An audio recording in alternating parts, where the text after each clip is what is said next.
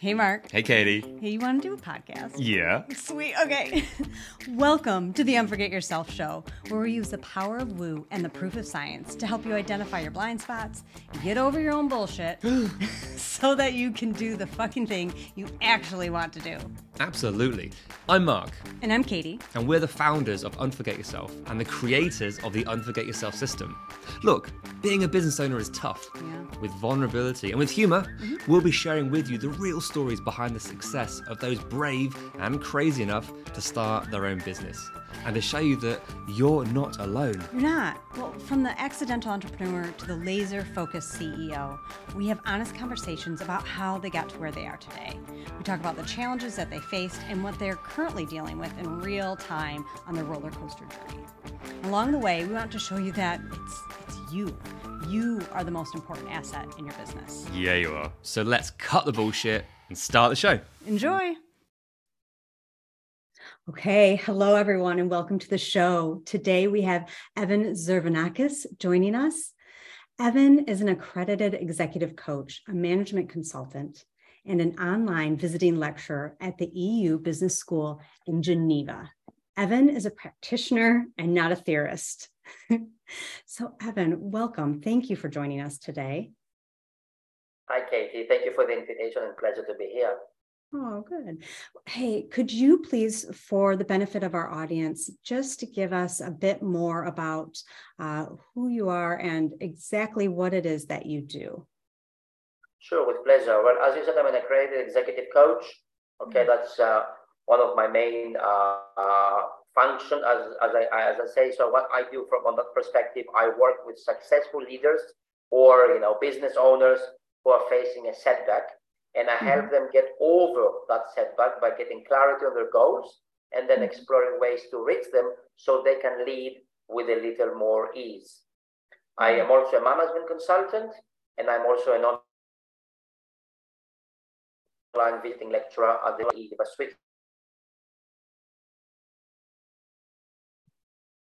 Switzerland. Um, there you go. I started my first business at the age of 25. I started in Switzerland and in the UK.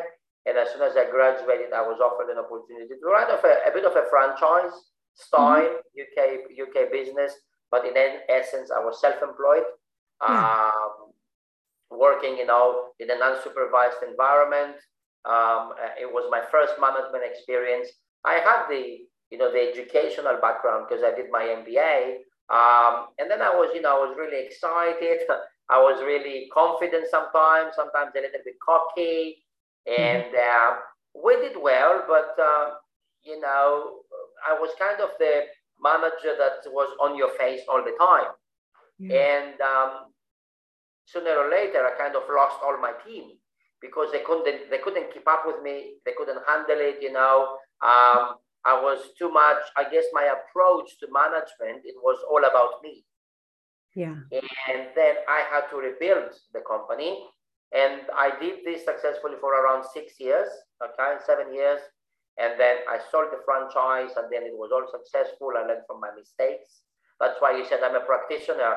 I'm not a theorist. You know, I do believe that when it comes to business, and if you are watching this, you know, maybe you're a SME or you know a business owner, or maybe you are a um, a head of department in a company. I think you what I'm about to share with you, you could apply. You know, you can apply those um, those those suggestions and tips, and um, um, you know, and then after that, I did I did the franchise for around seven years, and I was I took a small break, and then I was um, headhunted to um, work to to help a financial brokerage expand its presence in Asia because Mhm. I had kind of transferable skills about opening offices, setting up companies, hiring people, managing people, and all that.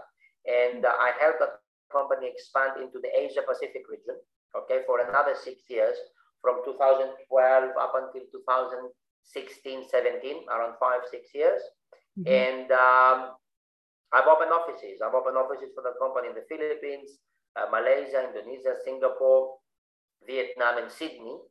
And then since 2017, I said, look, what do I want to do now? And then I decided to share my practical knowledge, share my mistakes, share my successes, share my failures with my clients who are either business owners or senior managers and they mm-hmm. want to manage and they want they want to lead better and I, I am an executive coach and a consultant since 2017 and i think throughout that gig throughout that career i think i have helped so far over 200 business owners and senior managers to lead better because i do believe it's all about people really and um, you know i've seen companies in know katie with with a great product but their internal culture is toxic. Therefore, yeah. they struggle to scale. Mm-hmm. And I've also, on the other side, I've seen companies with a mediocre average product comparing to competition in the marketplace, but the way they manage people, their internal culture is so terrific, therefore they scale. And with that being said, you know, some managers come to me and say, you know, especially when it comes to training, you know, my guys need sales training. And throughout the assessment, sometimes, and I know most of the times when it comes to sales training, the manager thinks that the people need sales training. But mm-hmm. eight out of 10 times, they don't need sales training. The problem is motivation. Mm-hmm. There is a motivational issue that is blocking people to perform better. Yeah. So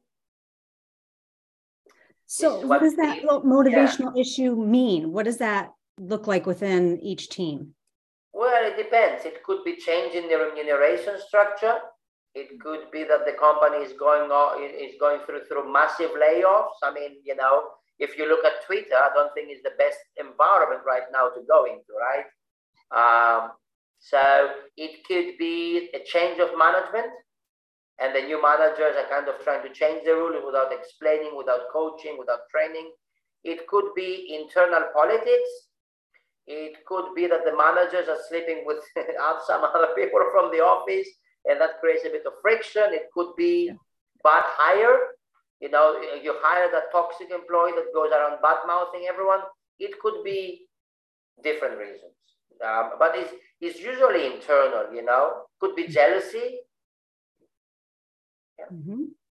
So is what is what you do? Do you go in and you pinpoint what that issue is, uh, and then work with that leader to to address that? If the if the leader wants, you know, I you know I cannot force the I cannot force the solution. What I can do, I can propose a solution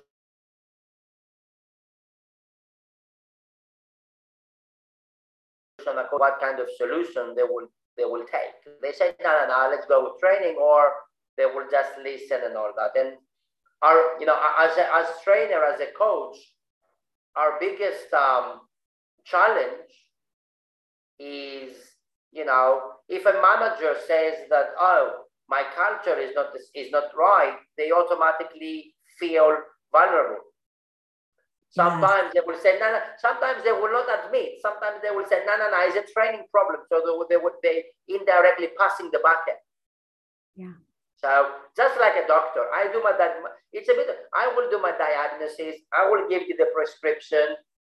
It's totally up to you what you do with it. You know, you can, you know, as we say, we, you can bring water to the horse, but you cannot make the horse drink. exactly. right. That's so true.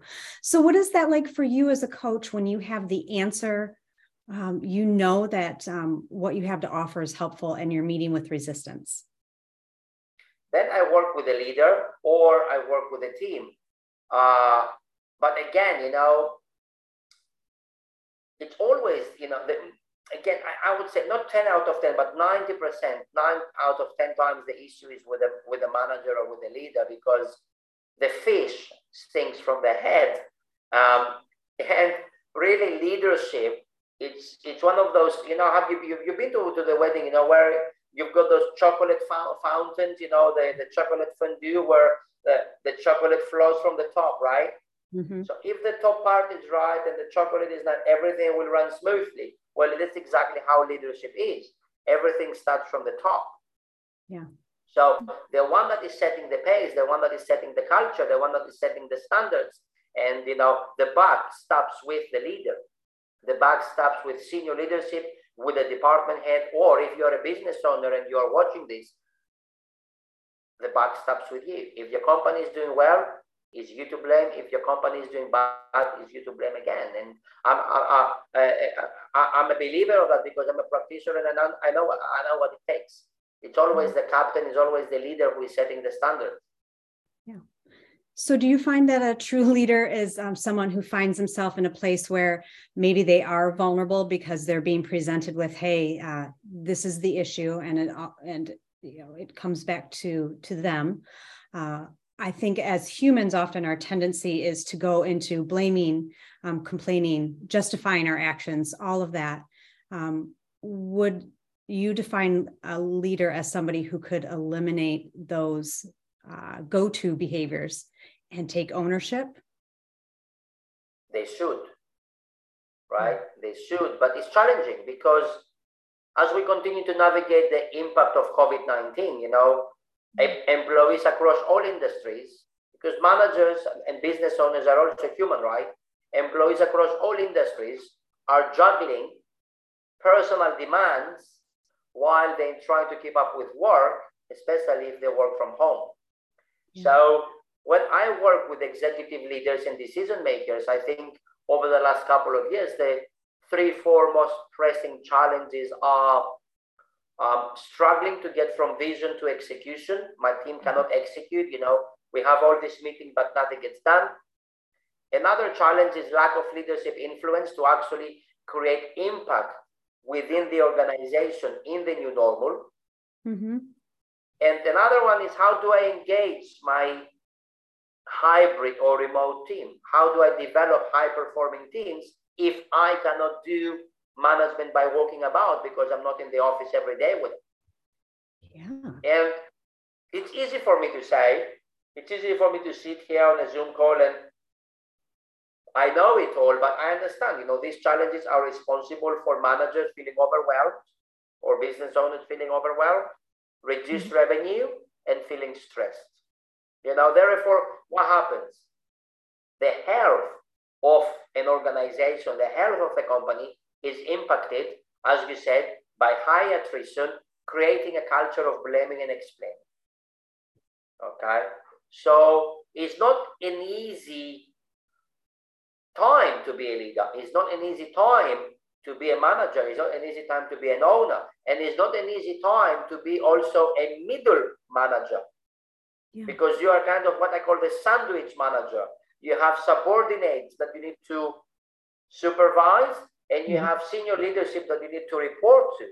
So mm-hmm. if, if you are into that senior management, if you are that into that middle management position, I understand it's not an easy position to be. It is absolutely challenging.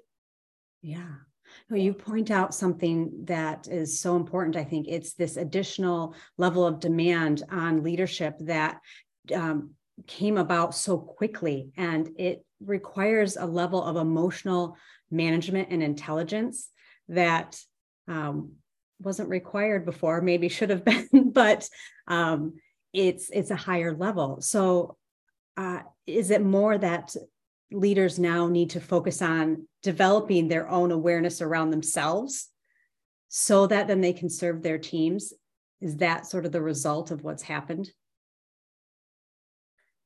You know if you're not self-aware how you expect to understand how others are. Yeah. so really you know it, it, it, look I, I would answer with that analogy successful leaders, I do believe that successful leaders, in my opinion, know how to balance three things mm-hmm. results, relationships, and ego, their own ego. Mm-hmm. And if you could allow me to elaborate on that, results means if you focus too much on results with your people, that's how I was.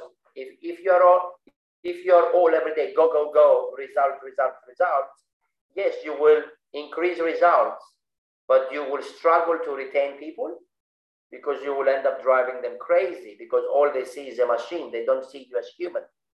Mm-hmm. On the flip side, if you focus too much on relationships, if you are too friendly with your staff, you will make a lot of friends, but you will struggle to push them. Mm-hmm. And at the same time, and on the third side, ego. If you go about too egoistical, if you go about that it's all about you, you, you, your staff sooner or later will think, good, I'm happy for you, but what is it in it for me? Why I'm doing what I'm doing? And they will end up throwing the towel. So a successful leader is somebody that knows how to balance those things. And, the, and the, I, I guess the key word here is balancing results, relationships, ego. They know how to balance their approach. They know how to balance their to balance their management style. And um, if you were to ask me, you know, okay, Evan, give me a definition of leadership in that new normal. I would say that leadership nowadays is three things: is the ability, and then I will break it down to, to bring like-minded people together to get mm-hmm. remarkable things done. So ability. If you really want to become a better leader, it is actually something that you can learn. This is why I say ability and not attitude. Yeah. Because leadership is a little bit like a muscle. Every now and then you need to train your leadership and your management skills to bring people together. Because actually, if you don't have followers, you're not a leader. Mm-hmm right? Yeah. And then third part is to get remarkable things done, which means to be able to execute. So leadership for me is the ability to bring people together to get remarkable things done. Mm, beautifully put. So as you developed this, what what shaped this? Was it? I'm assuming um, all the experiences you had before, um, which includes challenges and successes. What did that look like for you? You know, you learn more from your failures than your successes. You know, when I was again, when I was a new manager, you know, uh, 10, 15 years ago, when I was around in my middle 20s, I didn't believe that. I said, how can you learn from your success? You don't learn from your successes. So, sorry, how can you learn from your failures? You don't learn from your failures, you just lose money. But then I realized that you learn more from your failures than you learn from your successes because success can get into your head and it makes you blind. But failure gives you, I guess, the opportunity to go back and reflect and mm-hmm. hopefully do it better. And it's one of those things, you know, leadership is one of those things, and management is one of those things that, yes, you can read all the books in the world. But actually, if you don't work with people, if you don't serve customers, if you don't manage relationships, if you don't get frustrated, if you don't do what you're supposed to do, you, yeah, you just you're just, just gonna have a theoretical knowledge, which is not enough. Yeah.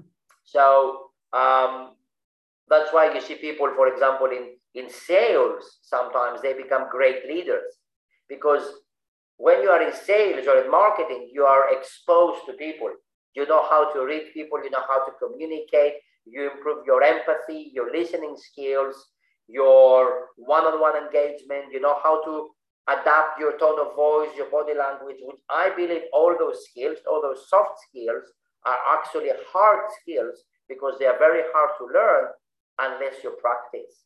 And I do believe that those skills are essential as we move on because that new normal, I don't think we're going back, you know. I don't think we are going back to full-time office work. Mm-hmm. I think, you know, I'm reading online, I think over the last three months, 25 companies in the US, you know, big companies, Atlassian, HubSpot, and all that, they are going remote. They're actually giving people the, the option to choose fully remote work. So if you are a manager, how are you going to motivate and engage your people and energize them to produce for you? And mm-hmm. I always say it's like, you know, the manager's customer is not the customer. The manager's customer is the employee. Yeah. Oh, that's yes. That is such a great way to frame it out because I don't think that uh, that is the approach most of the time. But if you flip it that way, uh, what a different dynamic you create. If you look at your customer, if you look at your employees, what, like your customers, you know, what do they want? Do you have, do they have the right tools to to do their job? Uh, mm-hmm. You will get what you want, and um, and really it's about people, you know, at the end of the day. It's really about people, especially nowadays, that you know, I, uh, you know, again, when I was back, you know, I go back to that example, you know, now I can, if I don't know something as a leader, I'll say, I don't know. I didn't dare to say that when I was a new manager because it would make me look weak. But there is nothing wrong to share your weaknesses, to say, look, I don't know. I will get back to you, but I promise I'll find out. And if I can't find out, I will find somebody to come back to you. Exactly. See how easy that was to say? so many people struggle to be able to admit, um, you know, I don't know. So, do you find that to be a hurdle that um, you need to train a lot of leaders to overcome? That it's okay to go to say things I don't know or to put themselves in a vulnerable position? It vulnerable. Yes, it depends on the person. You know, some of my um, some of my clients say I'm a perfectionist, and then I say, no, you're not a perfectionist, and then they realize that they're not a perfectionist; they're just scared yeah. that you know that how will my people see me? Um, what if I say I don't know? Will that reduce my authority and all that? So, you know, in, in coaching, the higher the manager is in a position, the more behavioral the coaching is. Yeah. Right? Because with middle managers, sometimes, yes, sometimes, you know, they need to be taught what to do technically and practically. But in most of the cases, with senior managers, with senior leadership, you know, with, with my coaching, is they know what to do better than anybody else, but the issue is most of the time behavioral. For example, limiting beliefs. Mm-hmm. Like, uh, and you and you cannot, you know, you cannot remove. You know, some people say, uh, "I want." You cannot remove limiting belief. You, the limiting belief will stay there forever, but you can reframe it and you can take steps to eliminate it. Like I'm working lately with a with a CEO of a pharmaceutical company. It's not a very big company. There are around 35 people. Okay, and he said to me the other day, no one else in the company can interview better than me. And I said, You are right. But he says, I don't have time to do something else. So I said, What do you think you should do? Mm-hmm. He's right. No one else can interview better than him because he's the one that built the company. He knows exactly what is required.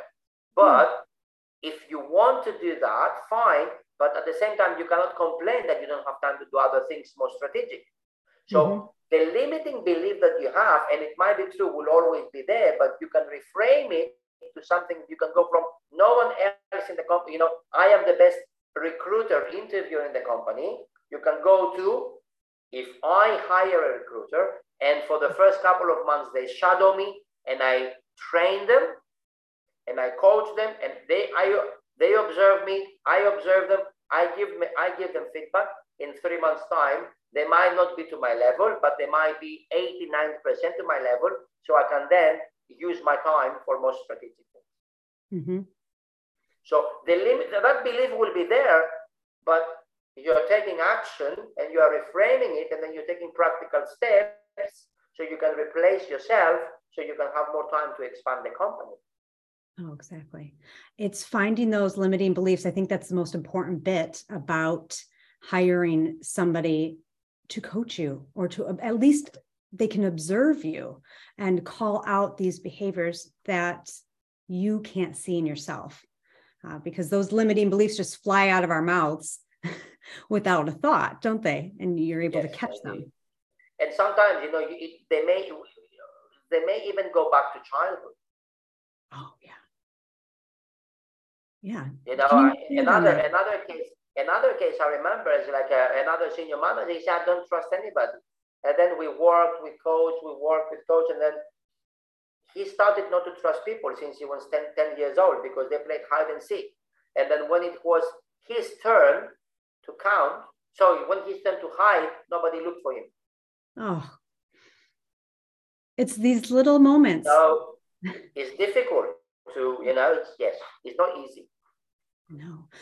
So for you, what is what is difficult for you or not easy? Like what hurdles do you encounter um, running your own business? Also to shift from face-to-face meetings to online. You know, 2020 it was difficult. Um, most of the meetings I had, I used to fly here and there and meet my clients and do training and do facilitation and do coaching. And then all of a sudden, you know, I can't, I, I, I can't exit my, my flat. So what I had to do, infrastructure, technology, I had to shift everything. I needed to create a dedicated office space. Um, I, need, I needed to get monitors. I needed to get a lot of things. So mm-hmm. for the first six months in 2020, you know, since the first lockdown, it was in March, um, it was challenging. So that was the first. The rest, not really. The rest, it was a bit of um, uh, time to adapt. And now, mm-hmm. and nowadays, I absolutely love it. You know, if it wasn't for that, probably me and you wouldn't be here today. You see. So, and and now it's quite funny. Even even my clients love. It. So I, I, sometimes, you know, if it happens that I am in the same town or city with my client. You know, some of my clients, they prefer to do this online from the mm-hmm. comfort of their house. And then we will probably meet face to face for coffee. Yeah. Oh, so lovely. Yes, that was the biggest challenge for me. Um, apart from that, yeah, I think that was the biggest challenge because it kind of caught us off guard, right? Everything had to shut down overnight. Yeah. Logistics, I couldn't even go buy uh, the material I wanted to buy, I needed to, do, to do them online, and then they deliver, and then it was a, for the first few months. Uh, you know, if you remember 2020, it was a bit of a nightmare. oh, I remember. right, and you have kids running around. You mentioned about your kids before. You have kids running around. You know, at that time my son was like three years old. Now he's four and a half. So, you know, uh, yeah. So, but from a managerial point of view, it's an opportunity to reskill mm-hmm. because what got us here will not get us there. No, no. Which is it lends itself back to us talking before about how it is the the challenges, the, the failures that actually bring out the best of in us that um, we learn the most from. So it's that ability to embrace it which I think is has been difficult for all of us in this moment, you know, in the past couple years to embrace what's happening. Uh, so, do you find that there's ways that we can embrace what has happened uh, to then leverage uh, what has felt awful maybe the past couple years, but actually will make us expand? I think is that I don't know if it's an ability or an attitude to evolve. And as Charles Darwin said, it's not the smartest or the strongest of the species who will survive, but the one who is most adaptable to change. So, you know, I guess not take the changes too heavy. Mm-hmm. Um, and I think what works for me, I think I, I think I have a student mindset. I always like to learn new things. Yeah. So I don't say, okay, that's my work, you know, and I will retire and all that. So uh, having the ability to, to, to see life as a, as a, you know, as a school and never to say, I know it all, because the minute you stop pedaling, you fall down.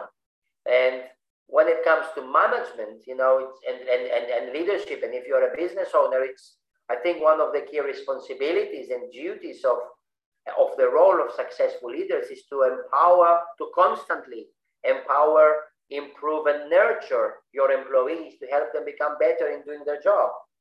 Mm-hmm. Because, yeah, you know, we used to believe, managers, we used to believe that we needed power and control, but we were all wrong, right? That's the biggest lesson I've learned. And power really comes from understanding relationships, I think. Yeah. You know, and it's absolutely true but I, I do believe, in my opinion, that all top leaders, you know, at least the one, the successful leaders that I have the, the opportunity to work with, um, we, it, it's about communication, you know, is the way we communicate. We can all make our message simple enough for everyone to grasp, but mm-hmm. complex enough to make it attractive. Oh, exactly. Right? Which is an art and a science, essentially, isn't it? Yes, again, you know, leadership is really is about communicating effectively and connecting with others. So hmm. that's why I do believe that effective, uh, you know, therefore effective communication is a hallmark of a great leader. Exactly. Exactly. Yeah. Well, speaking of effective communication, you have communicated so many wonderful bits of wisdom and information for us. Uh, I just appreciate your time and your attention here. Uh, for our audience, could you please tell us where any where we can find you? Well, you can come to Singapore first of all. right. the weather is lovely. Uh, I, no snow if you like that. I actually miss the snow a little bit. Um, so no, the, the, the, honor is mine. Thank you for the invitation. And um, I'm active on LinkedIn, Evan Tzivanakis. You can find me there, or also on my website, executivecoachasia.com. Wonderful, great. Well, thank you again so much. It has been a pleasure speaking with you. Thank you very much. The pleasure was mine as well. You're welcome. Hey, Katie. Yeah, Mark. Want to do an outro? I sure do. Sweet. Hey, thank you so, so much for listening and making it to the end. Yay, you. So, what happens next? Uh, we ask them the things that podcasters are supposed to ask at the end of an episode. Can you please rate, review, download, subscribe? Hmm. Yeah. But why is it important? Because that's how our podcast gets noticed. That's how people find us. It is, and we want all their earballs. all the earballs all over the place. We do. Nice. Yeah, so please do all those things. We'll be ever so grateful. And then more people hear your beautiful voice. See you next time. Bye.